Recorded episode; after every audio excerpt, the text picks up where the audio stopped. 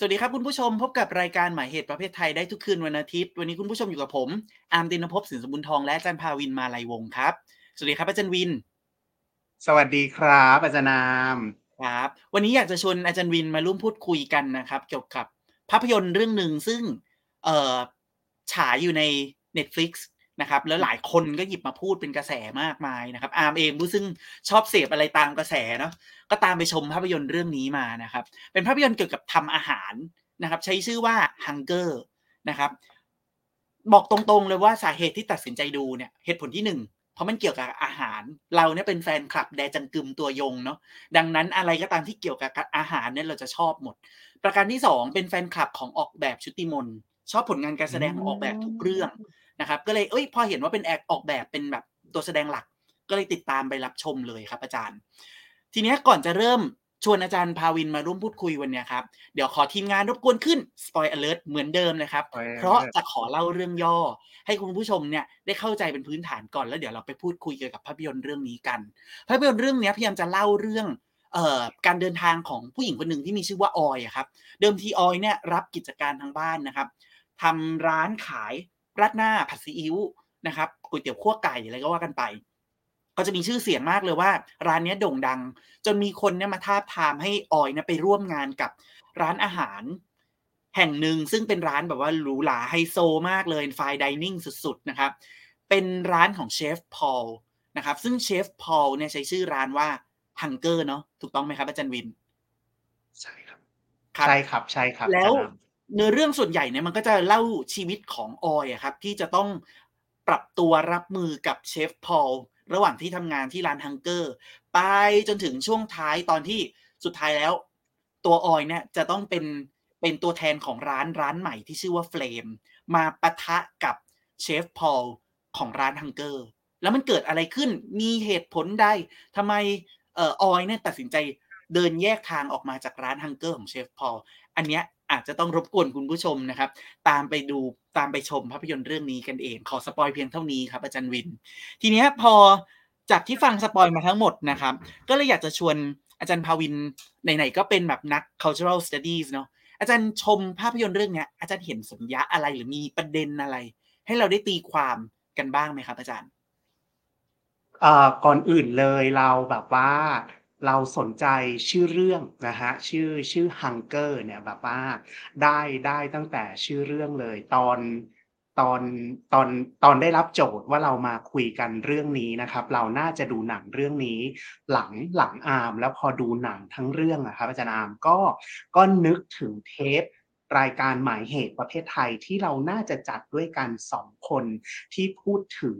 เจมส์ซีสกอตที่คนตัวเล็ก ต่อสู้กับระบบครับอะไรที่มันยิ่งใหญ่กว่าตัวเองนะครับ ก็คือธีมเดียวกันเลยครับกับเรื่อง Hunger เรื่องเนี้ยครับอาจารย์อาจารย์อาร์มก็คือเอ่อเป็นการพูดถึงคนในสังคมตัวเล็กๆ ที่พยายามจะต่อสู้กับระบบทุนนิยมอะครับอาจารย์อาร์มแล้วชื่อเรื่องที่แปลว่า hunger ที่แปลว่าหิวโหยเนี่ยมันทำพอดูดูๆไปแล้วตัวเองนึกถึงเอ่อเขาเรียกปรัชญา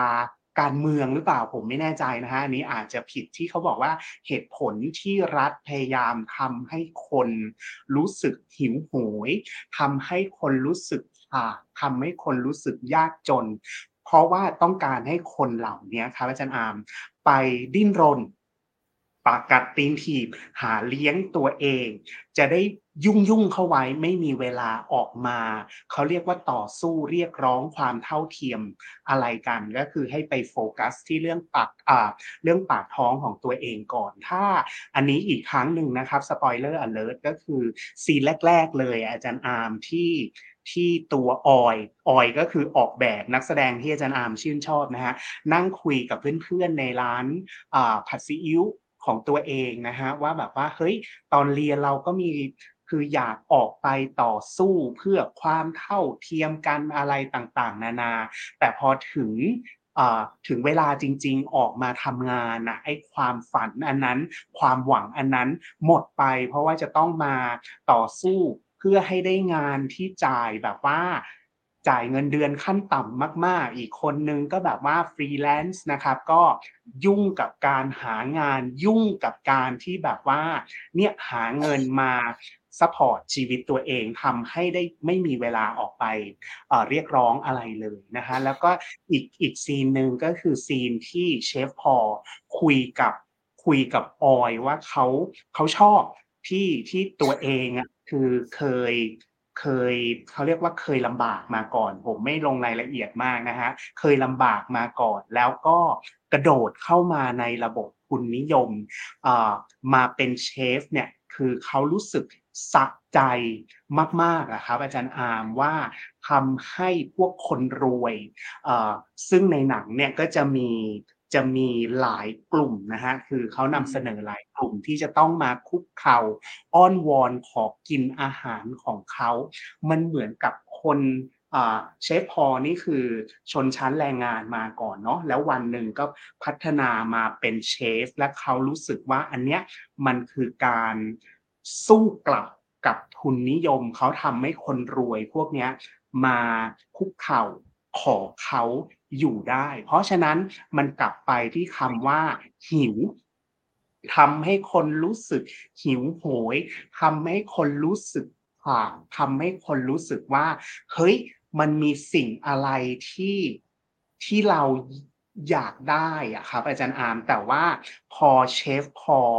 ลงมาที่เราบอกเมื่อกี้เนี้ยมันกลับไปตั้งคำถามว่าแบบว่าเจมส์ซีสกอตที่เราคุยกันเนาะเทปนั้นแบบว่าคนดูเยอะเหมือนกันอาจารย์อาร์มว่าจริง ๆ แล้วเวลาเราต่อสู้กับระบบอะไร พวกเนี้ยเรา เราต้องออกมาอยู่เขาเรียกใช้คำว่าเป็นคนไร้รัฐเนาะอาจารย์อาร์มเนาะว่าแบบว่าเป็นโซเมียต่อสู้ข้างนอกดีกว่า เพราะว่าพอกระโจนเข้าไปในระบบอย่างเชฟพอลเนี่ยคือเขากระโจนเข้าไปในระบบทุนนิยมแล้วเหมือนกับว่าเขาคิดว่าตัวเองมีอำนาจอะแล้วก็ต่อสู้กับพวกพวกคนรวยอย่างที่เราบอกไปเมื่อกี้เนี้ยสุดท้ายอะเขากลายเป็นถูก ถูกกลืนเข้าไปในระบบอะฮะถูกแบบว่ากลัดกลืนกัดกลืนเข้าไปเป็นส่วนหนึ่งของระบบ แล้วไอ้อำนาจที่เขาคิดว่าตัวเองมีอะสุดท้ายเขาก็เขาก็ไม่มีอำนาจนั้นจริง ๆ ตัวเองก็ไหลไปตามระบบทุนนิยมตัวอย่างก็คือ วิธีการที่ คือในครัวมันเหมือนกับโลกเป็นจำลองสังคมอีกสังคมหนึ่ง ในขณะที่เชฟพอลคิดว่าตัวเองเอาชนะทุนนิยมได้ทำให้พวกคนรวยมาก้มหัวให้เนี่ย ตัวเองก็ไปโขกสับคนในในครัวเหมือนกันนะคือเราเห็นว่ามันมันออกจากระบบ นี้ไม่ได้อะคือเชฟพอลคิดว่าตัวเองเอาเล่นกับระบบได้ สามารถจัดการกับระบบได้ แต่สุดท้ายตัวเองก็เป็นเป็นกลไกหนึ่งที่ทำให้ทุนนิยม มันหมุนไปมันยังขับเคลื่อนต่อไปหนักได้ก็คือแบบว่าเล่นกับเรื่องคนไร้รัฐเจมส์ซีสกอตชัดเจนมากครับอาจารย์อามอืมไหนๆก็พูดถึงคนได้รับเจมส์ซีสกอตเนอะก็เลย อยากจะขอ ชวนคุณผู้ชมย้อนกลับไปหาเนื้อหาในเทปนั้นสักนิดนึงนะครับเผื่อจะนึกภาพกันไม่ออกเนาะก็ในเทปนั้นเนี่ยเรากล่าวถึงกลุ่มคนไร้รัฐที่เราเรียกว่าโซเมียครับที่เอ่อคือโจทย์ของเจมส์ซีสกอตเริ่มต้นแบบเนี้ยว่า ในสถานการณ์ที่เราลุกขึ้นมาปฏิวัติกับโครงสร้างอะไรบางอย่างไม่ได้ครับ มันไม่ได้แปลว่าเราจะไร้ศักยภาพหรือเราต้องยอมจำนนต่อโครงสร้างนั้นๆเสมอไปนะครับ การที่เราไม่ลุกขึ้นมาปฏิวัติ ไม่ลาออกไม่หนีหายไปจากมันปฏิเสธมัน มันอาจจะมี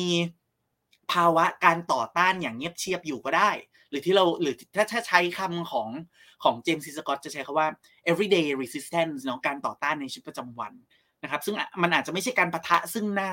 นะครับ มันอาจจะเป็นการพาตัวเองไปอยู่ในจุดที่นักปฏิวัติมองว่านั่นคือจุดล้มเหลวหรือเปล่า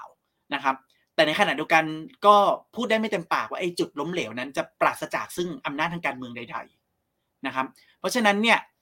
ก็ อันนี้เป็นภาพของการการวิเคราะห์แล้วกัน การวิเคราะห์ความสัมพันธ์เชิงอำนาจในแบบที่ มันไม่จำเป็นจะต้องซ้ายสุดๆหรือสวามิภักดิ์ต่อโครงสร้างแบบฝ่ายขวาสุดๆ แต่ทีเนี้ยอาจารย์วินครับ อาจารย์วินบอกว่าอาจารย์วินดูแล้วก็นึกถึงเจมส์ซีสกอตในเทปนั้นมากๆอะก็เลยอยากสงสัยเพิ่มเติมนิดนึงครับว่า มันมีอะไรเป็นพิเศษเหรอครับ ที่ทำให้อาจารย์วินน่ะดูแล้วนึกถึงเทปนั้นมากกว่าที่จะเป็นประเด็นอื่น หรือมิติอื่นแง่มุมอื่น ครับ เมื่อกี้เมื่อกี้เราวิเคราะห์เชฟพอไปแล้วเนาะว่าคนที่เขาคิดว่าตัวเองกระโจนเข้าไปในระบบทุนนิยม และคิดว่าตัวเองต่อรองต่อสู้กับกับระบบได้นะฮะแต่สุดท้ายก็กลายไปเป็นกลไกหนึ่งของระบบ แต่ว่าตัวละครที่ที่ที่น่าสนใจอีก อีกอีกคนหนึ่ง ซึ่งเข้ากับโมเดลของเจมส์ซีสกอตที่อาจารย์อาร์มสรุปให้ ก็คือตัวละครออยหรือคุณออกแบบเนี่ยครับอาจารย์อาร์มเขาเขาเอาตัวละครสองคนเนี่ยมามาวางคู่กันให้เราเห็นว่า คนหนึ่งมั่นหน้าว่าฉันแบบว่า ฉันเข้าไปสู้ในระบบเนี่ยฉันจัดการกับมันได้ แต่ว่าออยหรือออกแบบเนี่ยคือคนที่สุดท้าย กระโจนออกจากระบบที่ที่เมื่อกี้อาจารย์อาร์มเล่าเรื่องแล้วเราว่า เราจะไม่บอกหลักว่าทำไมเขากระโจนแต่ว่าสุดท้ายเขาเขากระโจนออกจากระบบแล้วก็แล้วก็เขามองตัวเองว่าตัวเองเนี่ยคือเราไม่รู้นะ แต่ feel ตอนจบของหนังคือออยอาจจะคิดว่าตัวเองเป็นคนขี้แพ้ออยเดิน เดินกลับบ้านเนี่ยแล้วกล้องเนี่ย pan ไปที่คนที่ homeless นะฮะคนที่เป็นชนชั้นแรงงานที่นั่งอยู่ทั่วทุกมุมถนน แล้วก็ออยเนี่ยคือเขาออกมาจากระบบทุนนิยมโดยแบบว่าโดย completely หรือเปล่าเราไม่แน่ใจแต่ว่า ออยอยู่พออยู่นอกระบบแล้วเนี่ยมันมีมันมีฉากที่หินหินทำให้เราเห็นว่าเขาจะไปกร่อนระบบที่อยู่โดยโดยไม่ได้ว่าเป็นคนที่เล่นในเกมนะฮะแต่ว่าค่อยๆกร่อนระบบเนี้ยจากข้างนอกถ้าถ้าอาร์มจำได้ตอนนั้นเทปนั้นเราบอกว่าเจมส์ซีสกอตคนไร้ลัดเนี่ยก็จะชอบไป ปาทำลายข้าวของลักขโมย กร่อนให้ระบบมันพังคลืนขึ้นมา แล้วก็ออยเนี่ยออกมาเล่นเป็นผู้เล่นนอกระบบว่า ฉันไม่ได้ไปเป็นเชฟใหญ่โตไม่ได้ต้องการแข่งขัน แต่ว่ามาทำธุรกิจเล็กๆอยู่ที่บ้านของตัวเองนะครับอามแล้วตรงนี้เราคิดว่ามันไม่ได้ มันเราหนังไม่ได้เล่าเรื่องต่อไป แต่เราเห็นระบบ คือการต่อสู้ของแบบว่าธุรกิจเล็กๆที่อยู่แบบว่าที่พยายามไม่ไม่ถูกดึงเข้าไปในระบบทุนนิยม แล้วก็คือทำเพื่อกรอนให้ในทุนใหญ่ ๆ อาจจะได้รับผลกระทบบ้างไม่ไม่มากก็น้อย ซึ่งในส่วนนี้เราไม่แน่ใจว่าเขา โรแมนติไซส์ให้การต่อสู้แลดูแบบว่ามันยิ่งใหญ่อะไรยังไงหรือเปล่า ไอ้โรแมนติไซส์ไอ้การต่อสู้ของของคนตัวเล็กๆ เนี่ย อันนี้เราคิดว่าให้ผู้ชมไปดูแล้วเรามาแบบว่าคุยกันต่อดีกว่านะครับ โอเคครับ ถ้างั้นเดี๋ยวเราพักกันสักครู่แล้วเดี๋ยวเรากลับมาคุยกันต่อครับ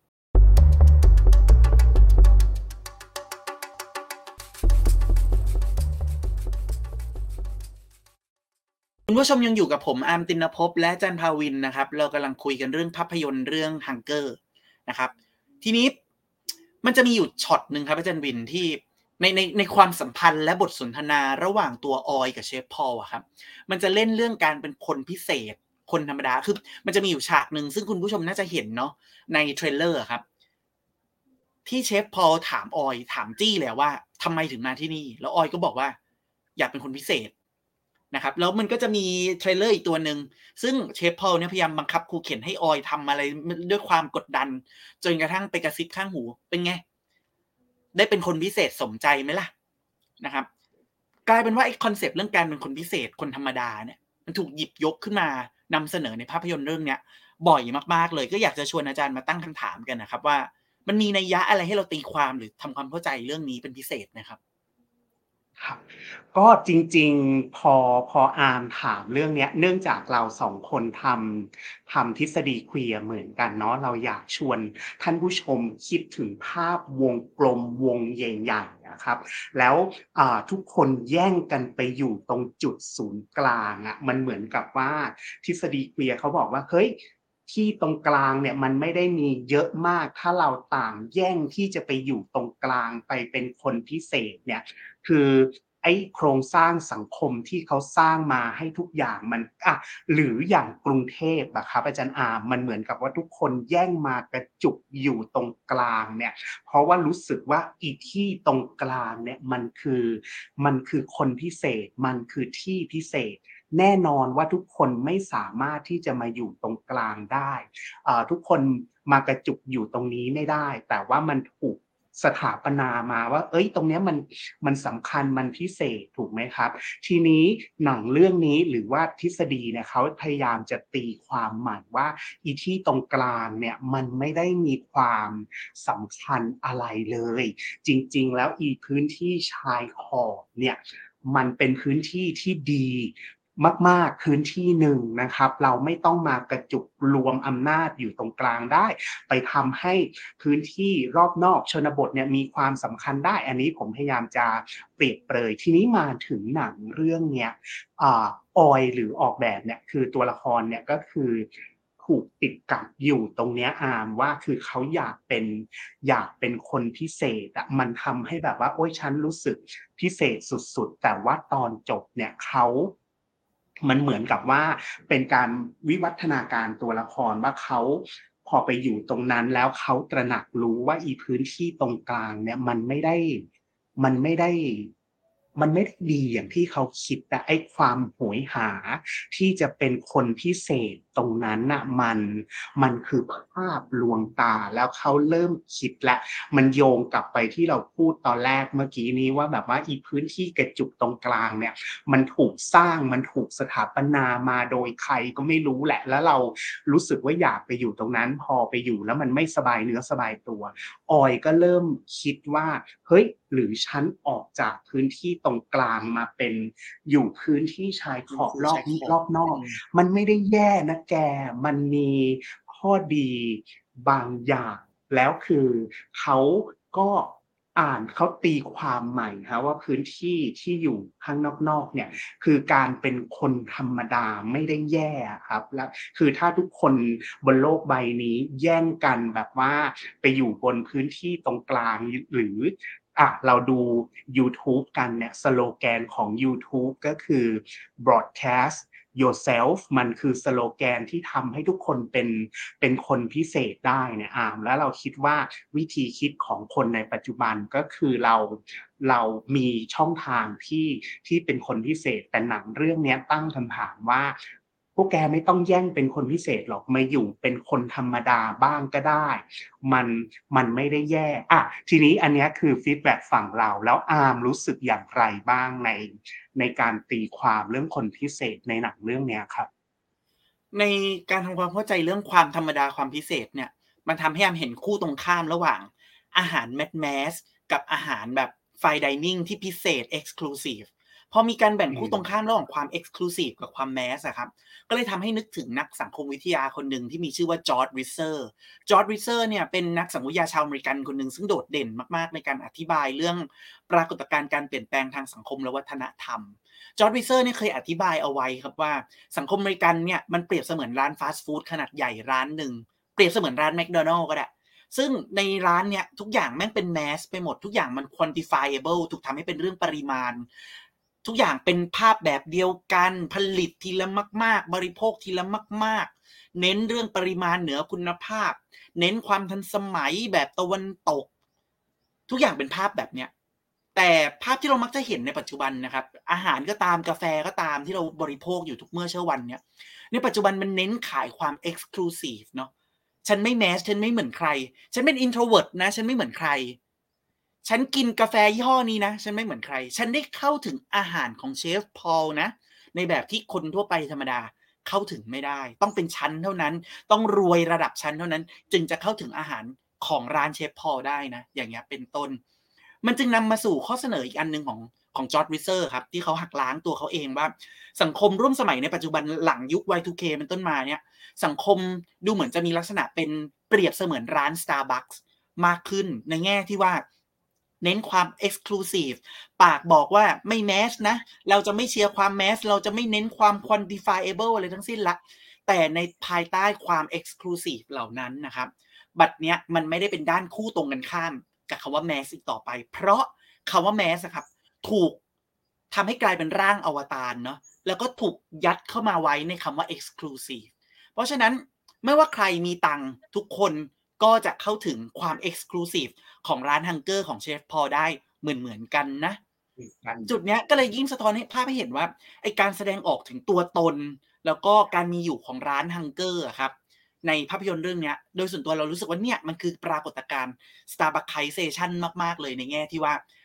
มันพยายามจะสลายขั้วแบ่ง ระหว่างความแมสกับความเอ็กซ์คลูซีฟแต่มันทำให้สองสิ่งเนี้ยกลายเป็นสิ่งที่ทำงานไปด้วยกันทั้งคู่ มันคืออามอาจจะไม่ได้มองเหมือนอาจารย์วินในแง่เรื่องความชายขอบความศูนย์กลางเนาะแต่อย่างน้อยเราเห็นการเผชิญหน้ากันของสิ่งที่เคยเป็นคู่ตรงข้าม